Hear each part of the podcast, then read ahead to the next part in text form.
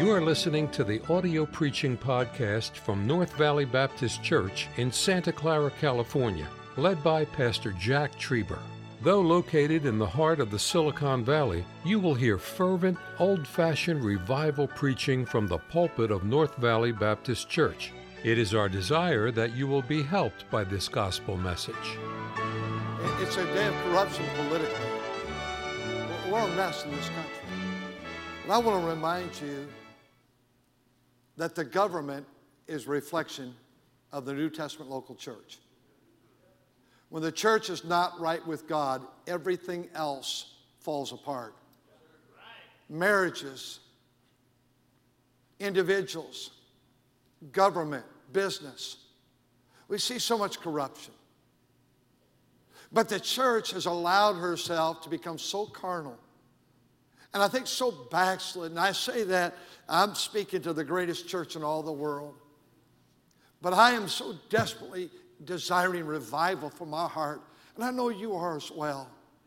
I want our church to experience revival. Revival is a recognition of sin, a repentance of that sin, a renewed desire, consequently, to serve God.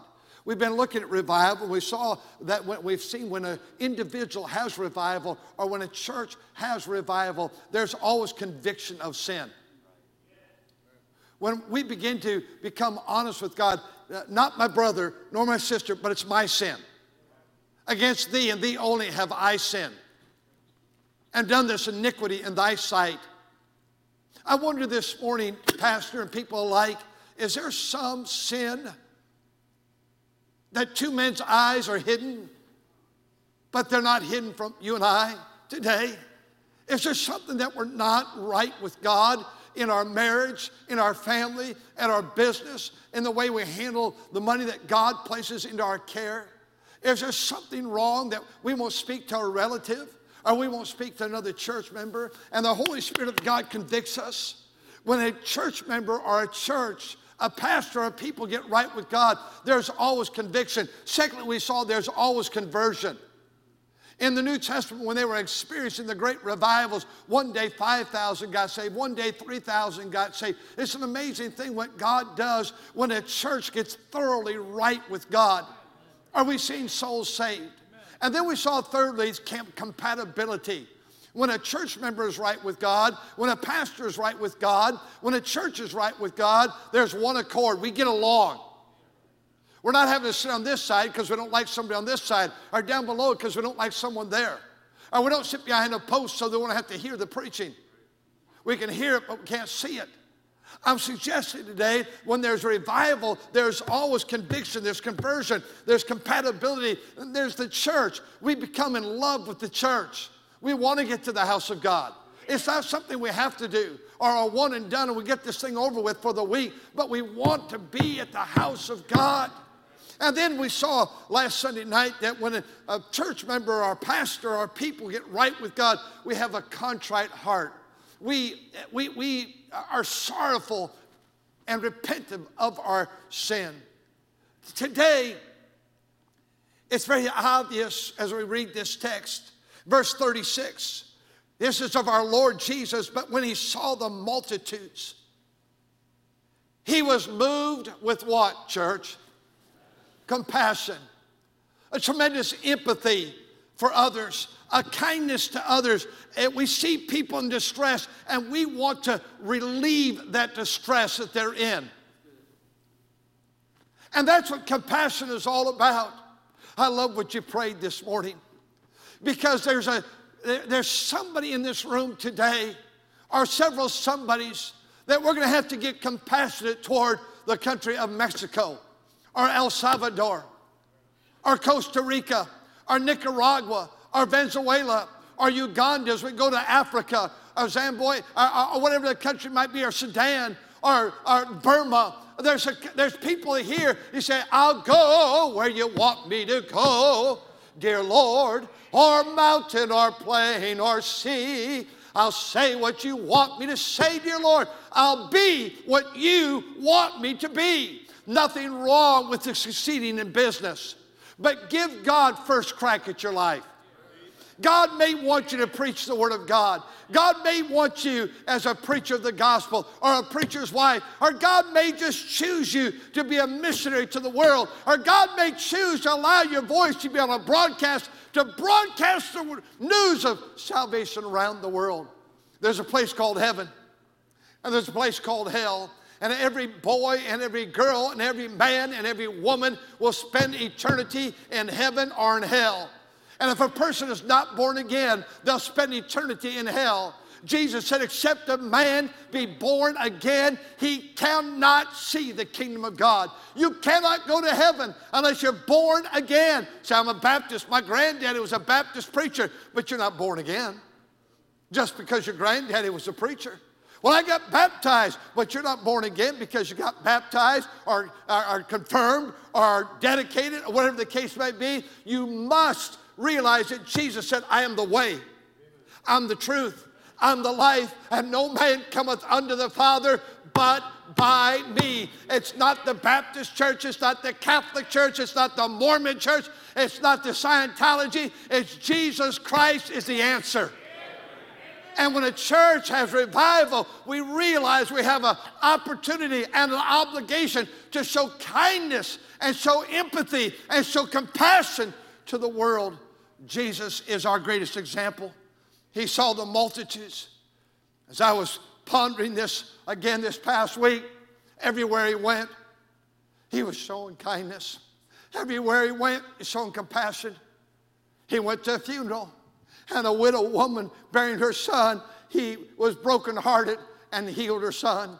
He saw blind people and he healed them, lepers and he healed them, the lame and he healed them, those that were de- that, that were deaf, he healed them, those that could not speak and he healed them. And everywhere he went, he was touching people in need. He went to the politicians and the politicians came to him. Nicodemus came by night, and everywhere Jesus went, he was looking at people. They said, don't let those little kids bother him. And they said, suffer, allow the little children to come unto me. For such is the kingdom of God.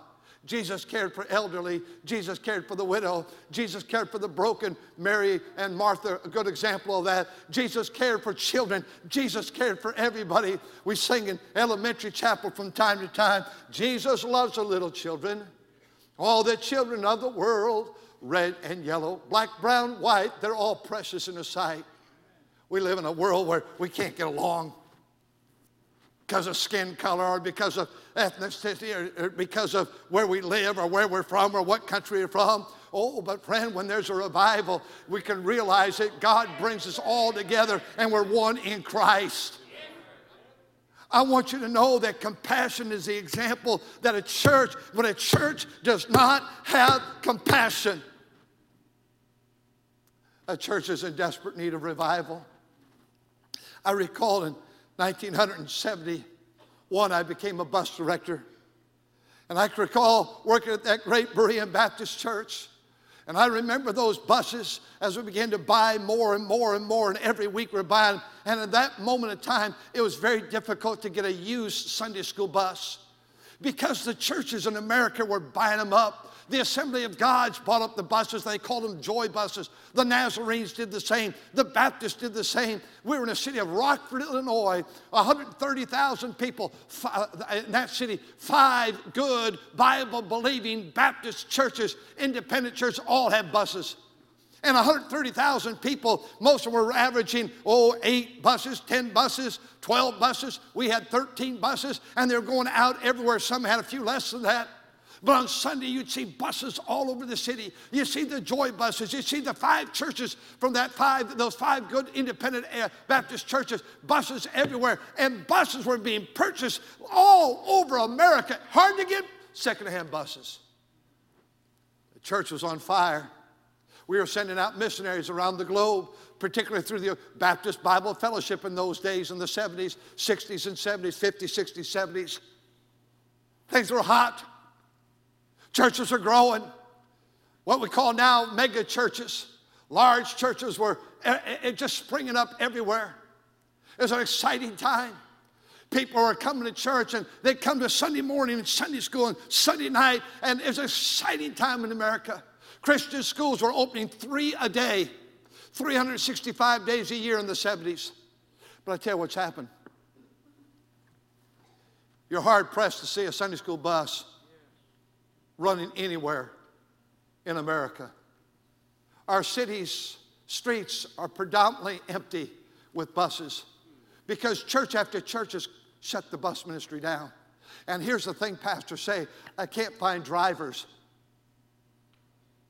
And you men that work in that capacity, you know how difficult it is. I imagine we need about forty drivers a week, if not more, uh, a, a Sunday. And, of course, other times with the shuttle buses and all that are running all the time, we need drivers all the time. And God says here in this text, the laborers are few. I'll tell you why the laborers are few. We don't want to have compassion. I read a, I didn't read the article. I saw the headline this past week. forty-six percent of young people in their twenties are angry and mad and discouraged. So why, pray tell, are we going to try to vote people into office that will pay their college bill? And why are we trying to vote people into office that whatever bill you have for college, we'll pay it off? One of the problems with the twenty-year-olds today, we give them everything. And the twenty-year-olds, thank God we have so many of you that are, hundreds of you involved as twenty-year-olds in the work of God, but we're not giving them opportunity to show compassion. We're trying to bail them out. Okay, you want money? Okay, you're in fourth grade, you want a cell phone? Okay, we'll give it to you. Whatever you want, we'll give. And life is not about receiving. Life is about giving. For God so loved the world, he gave. That's the example. We create an environment. We live here in Northern California, and I love our entire state. I'm sick and tired of everybody telling me how bad it is. Sure, it's bad. Just like Iraq and Iran are bad, but somebody has to go get the gospel to these fields. China, one billion people where God's outlawed. It needs the gospel. We live in a day where Well, we're in Northern California, you've got to go to, and it's no longer called Southern California like when I was a kid, SoCal. After all, we're twenty years of age. We've got to get down to, we've got to get down to SoCal, so go to Disneyland, go to Knott's Berry Farm, and go to Medieval Times, and go out to eat, and go party, and go to the beach. It's warmer beach down there, and we live in a party mentality. I can't teach a Sunday school class. I got to go to SoCal. I can't teach a class. I got to go to Kirkwood. After all, Sunday, I got to go snow skiing. We're getting quiet in here now.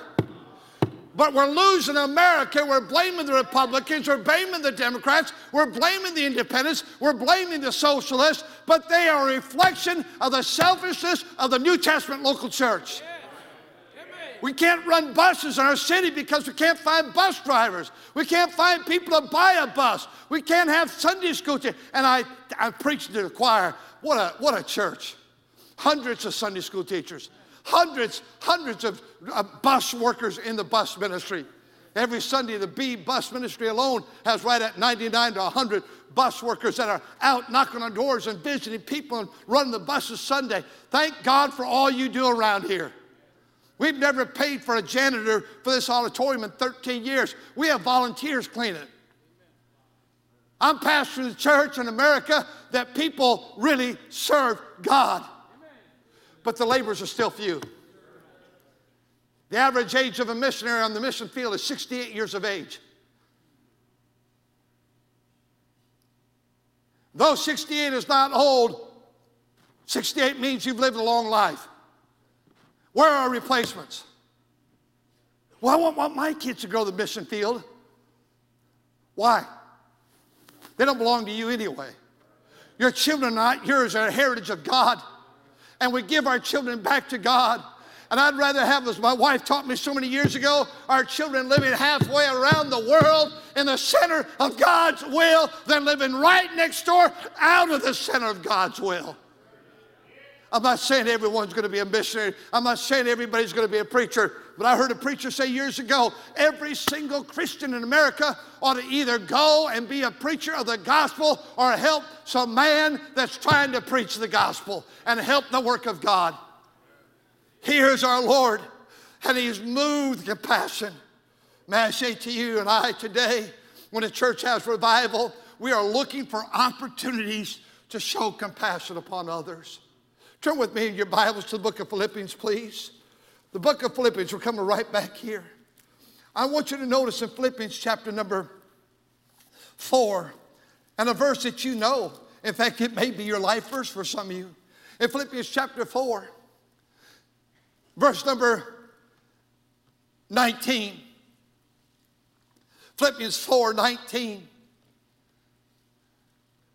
It's a very famous verse that we quote so often. I'd like you to read it with me, Philippians four nineteen. Ready, begin. But my God shall supply all your need according to his riches and glory by Christ Jesus. Hold it right there, please. Verse eighteen, I have all and abound. I am full, having received of Epaphroditus the things that were sent from you. What were sent? What was sent? Verse nineteen, who is going to meet, watch it now, who is going to meet our need? Who's going to meet our need? God. But my God shall supply all your need. I want you to go back, if you will, with me to chapter number three.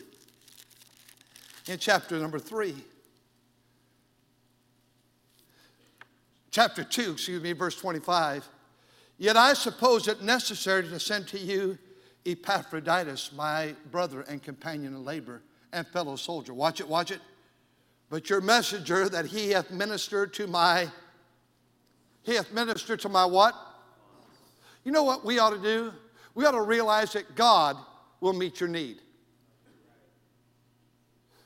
But it's my job to meet your wants. God will take care of the need of this church. But we ought to live in such a compassionate way that we look all the time, how can I meet the want of that person? Epaphroditus, he was the one that God used and the church to send a gift to Paul. And he said, you have met my, you have met my wants. I wonder, is there a widow in this church you might meet a want? It might be that you don't have money, but you might be able to say, can I take the car and wash it for you? Winter's coming on. I wonder if you'd let me, allow me to wax your vehicle for you. I wonder as I bring it back, uh, if you just sort of leave it with a full tank of gasoline. That's meeting the wants of a widow.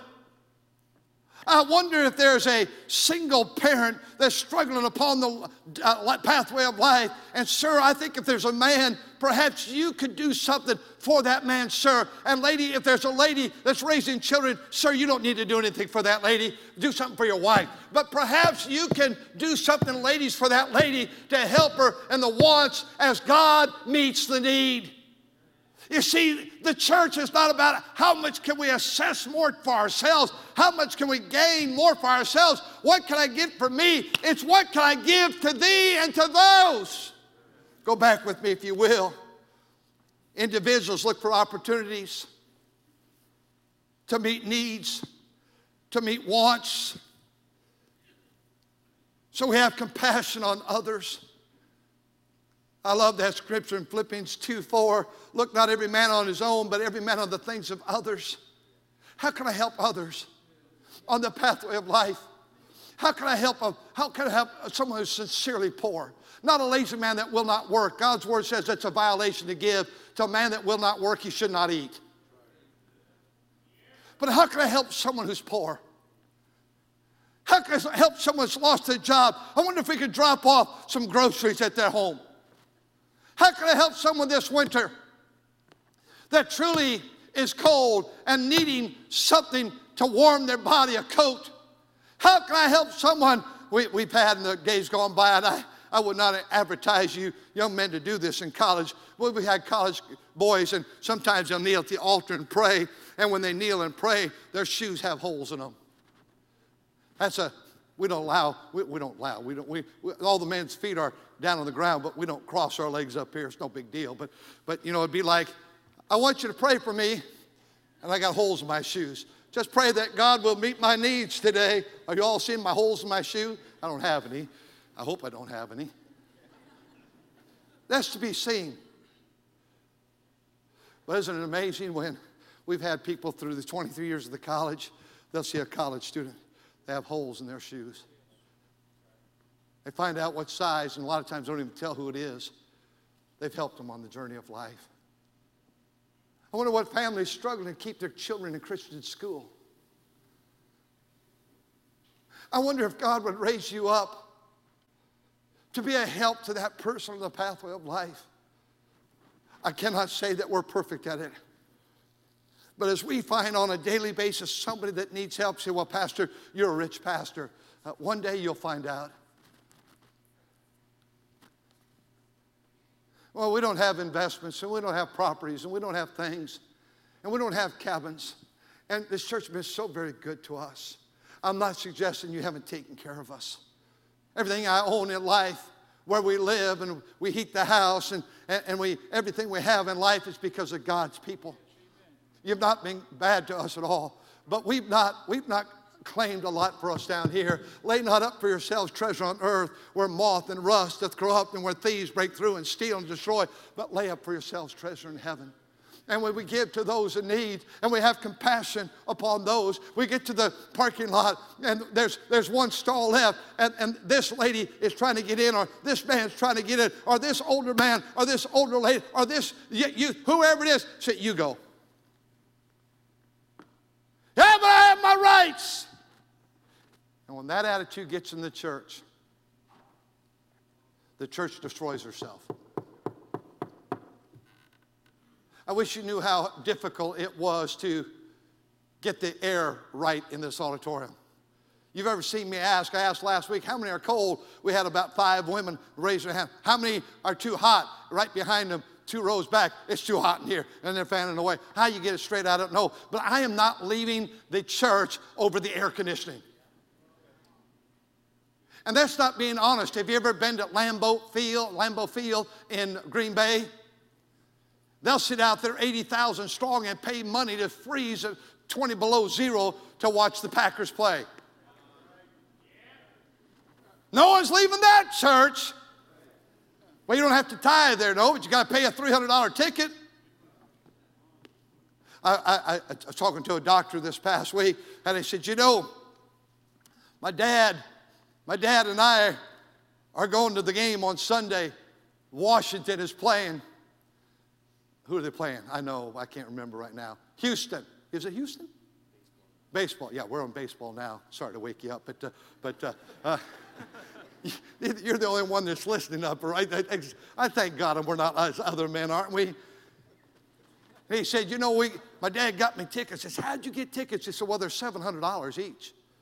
But he said, we don't get we don't get a seat. We have to stand. That's a nine hundred dollars seat this morning right there. And, and that, that's a thousand, Brother Art, because you can be behind this, be behind this big old tall boy and sleep, and I'll never even know it. Brother Art, are you there? I see. I, I, I, can you imagine that? We, we, our Lord was the great example of compassion on others. Could you, could you find someone every day this week? It may not always be money. Remember those days? You parents just went through this when we would take our kids candy selling for the school. We could, we could, our kids could always tell old, older people. I'm talking about old people. When we had kids, I'm talking about old people, fifty and above. I'm real old people, fifty and above, maybe forty-five. But I, I'm talking about people that are sixty, sixty-five, seventy. Our kids could tell. I had to stop them because they. Tabitha's the only one that stayed. The other kids left us, and they went off to pastor church. So it had to be one of the other kids, not the perfect one here. But uh, but but Tim would say, "Grump coming." I said, "Tim, don't talk like that." But he was always right. Older people are so so so so sweet. Are just grumps.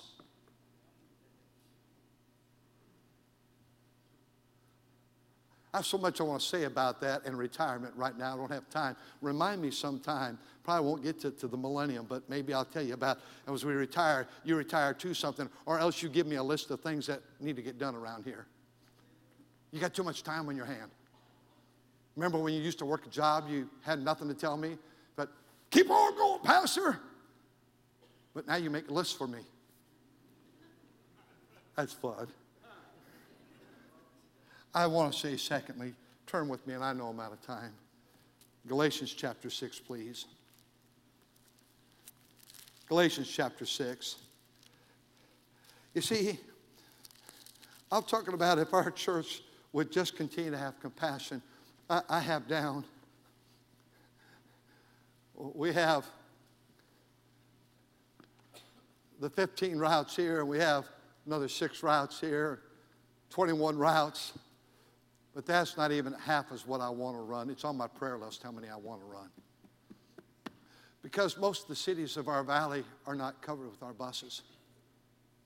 And as I fly on airplanes, I always pull out a gospel tract and seek to witness to the person next to me. They say, oh, I know that church. You run all those buses, don't you? Happens to me all the time. I gave a tract to someone somewhere this week. They said, oh, I live right in there, right, right there. I said, well, you've been to the church, haven't you? No, I haven't. I said, you'll love the church. If you're like me, I don't like the pastor at all, but you come anyway. They said, aren't you the pastor? I said, yes, I, I am. That's okay. You know, when, when a church shows compassion, they show compassion on others, and they show compassion on the fallen. Chapter six, verse one, if a brethren, look what he says here. Brethren, if a man be overtaken in a fault, ye which are spiritual. See, unspiritual people cannot restore such a one in the spirit of meekness. That's why the internet is so, we, we hear some sin of someone else and we go blast it on the internet. I'm never for, I'm so sick and tired of people saying, well, you're covering sin.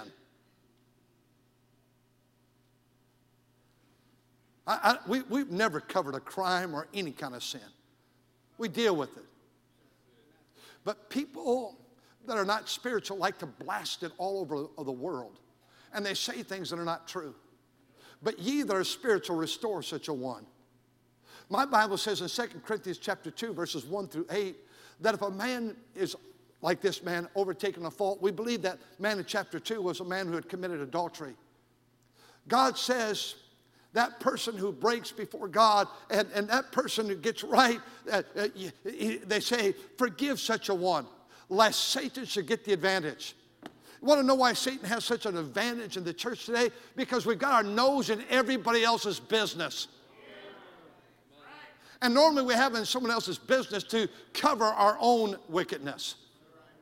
Compassion for others. Compassion for the fallen. Compassion, chapter seventeen, Acts, for souls. And Paul went to that city of Corinth, and he, and he was moved. He was moved when he saw the wickedness of that city. Yes, our cities are wicked, but what if we went to our city with compassion and gave the gospel that every creature could know and every person could know that Jesus Christ is the answer? You see, compassion's always a demonstration. We weep with those that weep. Was there a time you wept? I haven't told this in years, but I can remember telling it in the old building years ago. A little girl went to school, and she came home, little five-year-old, said, Mommy, Mommy, Mommy, my friend Mary wasn't in school today. Well, she'll be here maybe tomorrow. Like, Mommy, Mommy, Mary wasn't there. And Mary had missed many days of school. And when Mary came back, she said, Mary, Mary, Mary, several weeks later, where have you been? And the story that we're told, that was a true story, said, the little girl said, my mother died. And she went home and said, Mommy, Mommy, Mary's mama died. And the mother said, I'm so sad for you. I'm sad for her. What did you do? What did you say? She said, oh, Mama, I didn't say anything. I didn't know what to say. But I held her real tight, and we cried together. That's compassion. Taught to us by a five-year-old. I look at teenagers. I don't see them as wicked, godless, terrible people that we just, you know, we just got to get rid of these. I, I, I saw those precious bus kids, teenagers, last two weeks ago up there. I, I, I can't, I can't hold myself back. I go up there to say hi to them and shake their hand, and I, my heart just breaks. I, I feel like such a, so foolish. I, I'm up there shaking their hand, just weeping. Uh, they come to church. They get themselves up. They get themselves ready. They come to church. Thank God. Thank God for our teenagers down here and our, our aid ministry. What a blessing. Oh, I have, I have great encouragement when I look at the teenagers that are here, whether it be the A ministry or the B ministry or the C ministry, whether it be the Spanish ministry. We have hundreds and hundreds and hundreds of teenagers. They're living in a wicked world, but maybe they're the ones who are going to make a difference. Maybe they're going to catch something in this church, that this church is here to reveal compassion to the world.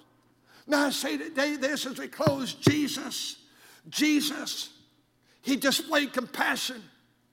And consequently, if he did, that's our responsibility to walk in his steps.